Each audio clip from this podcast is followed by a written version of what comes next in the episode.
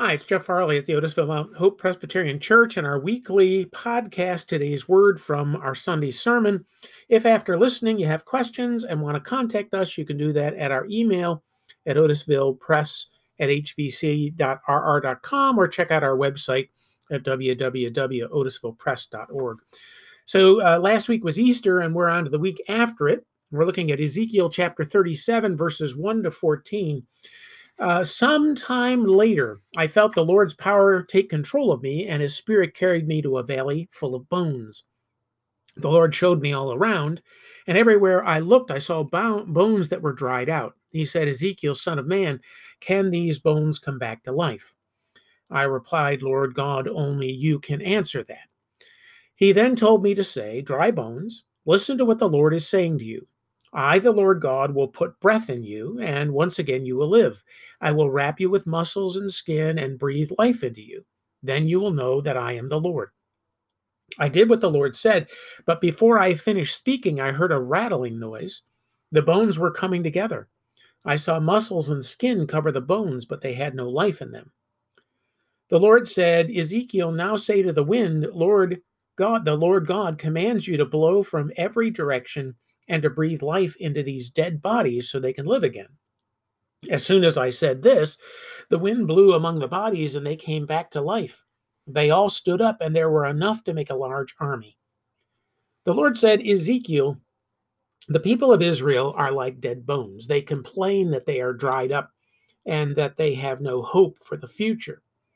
So tell them, I, the Lord God, promise to open your graves and set you free. I will bring you back to Israel, and when that happens, you will realize that I am the Lord. My spirit will give you breath, and you will live again. I will bring you home, and you will know that I have kept my promise. I, the Lord, have spoken. So the question is Have you ever been spiritually dry?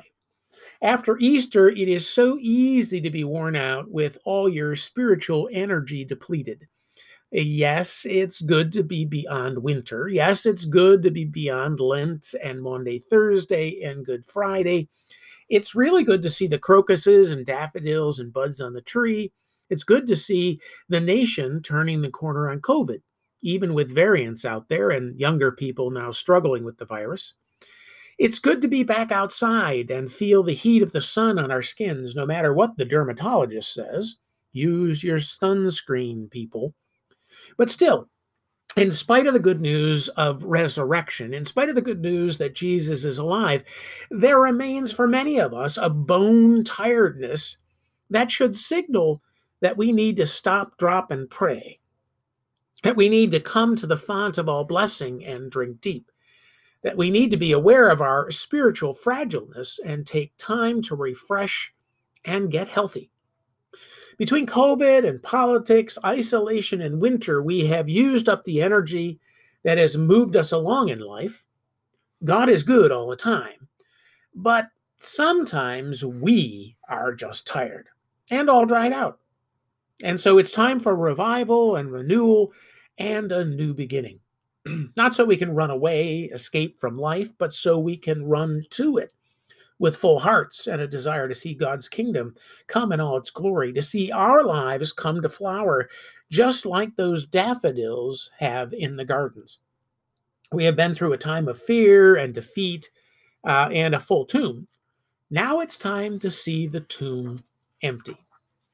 I was looking out in the yard the other day, and on the hill behind the neighbor's house was an uneven line of daffodils, not up by the house, not in the gardens, just down the hill, growing and growing wild, free out among the dry grasses.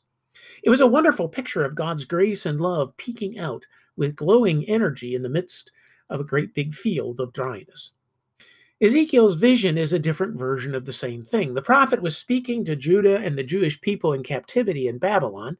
Unlike Jeremiah, who is still back in Judah, Ezekiel was in Susa, a captive like the rest.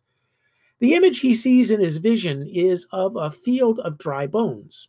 It must have been deeply unsettling for a man who, one could imagine, had seen the fields of dead soldiers and others left behind after the battles with the far superior Babylonian armies. He knew that many of those who fell could still be in those fields, flesh rotting away, now only bones. If only they could come back to life. If only they had never fallen. If only Judah hadn't lost the battle. But Ezekiel knew there was more to the story. They hadn't failed just because they were outnumbered and outcommanded and outskilled in the art of war. They had fallen because God had weighed their faith and found it wanting. He had measured their devotion and found it lacking. They were just playing at being God's people, and God had judged them. They were unwilling to be filled with the Spirit and act as God's children would. They failed the prophet Micah's test for a people of God to be called the people of God. Listen to what the Lord says, Micah says. With what shall I come before the Lord and bow down before the exalted God? Shall I come before him with burnt offerings, with calves a year old? Will the Lord be pleased with thousands of rams, with 10,000 rivers of olive oil? Shall I offer my firstborn for my transgression, the fruit of my body for the sin of my soul? He has shown you, O mortal, what is good. And what does the Lord require of you? To act justly, and to love mercy, and to walk humbly with your God. God wants a people who love Him, but also who love and respect each other, who love their neighbors as themselves. And Judah had failed miserably at this. So now God's people were like dried out bones, figuratively and actually, shells of their former selves, empty of God's presence and God's power. Nothing was holding their dried out bones together no muscles, no ligaments, no tendons, no organs, no skin, but most importantly, no breath, no spirit, no presence of God in them. And what does God ask Ezekiel? Ezekiel, can these bones live? Can God's dried out people be revived? Can they be resurrected? Can they become the living, moving, praising, serving, growing, changing, difference making, spirit filled people who can by faith move mountains? Ezekiel's answer is, Lord, only you can answer that. And so God did, as the dried out husks rose and were filled, just as the one laid in the tomb arose, and full of the Spirit, challenged each and every one of us to not linger in our dried out state, but to pray for a filling that will empower us into our new future as a people and as the church. Yes, it's been tough. We've experienced some big losses. We are all very dry. The other day, the dermatologist, uh, dermatologist said to me, You have extraordinarily dry skin. Thanks. My skin is practically Kentucky Fried Crispy. But it doesn't need to be, and neither does my soul or yours. We can determine right now to do what is needed to come close to the Lord and to let God refill us with His presence and His power and the Holy Spirit. Winter is gone. COVID, it appears, is on the ropes, and the tomb is empty. So pour out your Spirit, O God, and refresh your loving servants. We all pray it in Jesus' name. Amen. Hey, thanks for joining us for a few minutes on our podcast today. It's been fun. And remember, if you have questions, email us or check out the website, get a hold of us, ask anything you like. This is Jeff Farley signing off.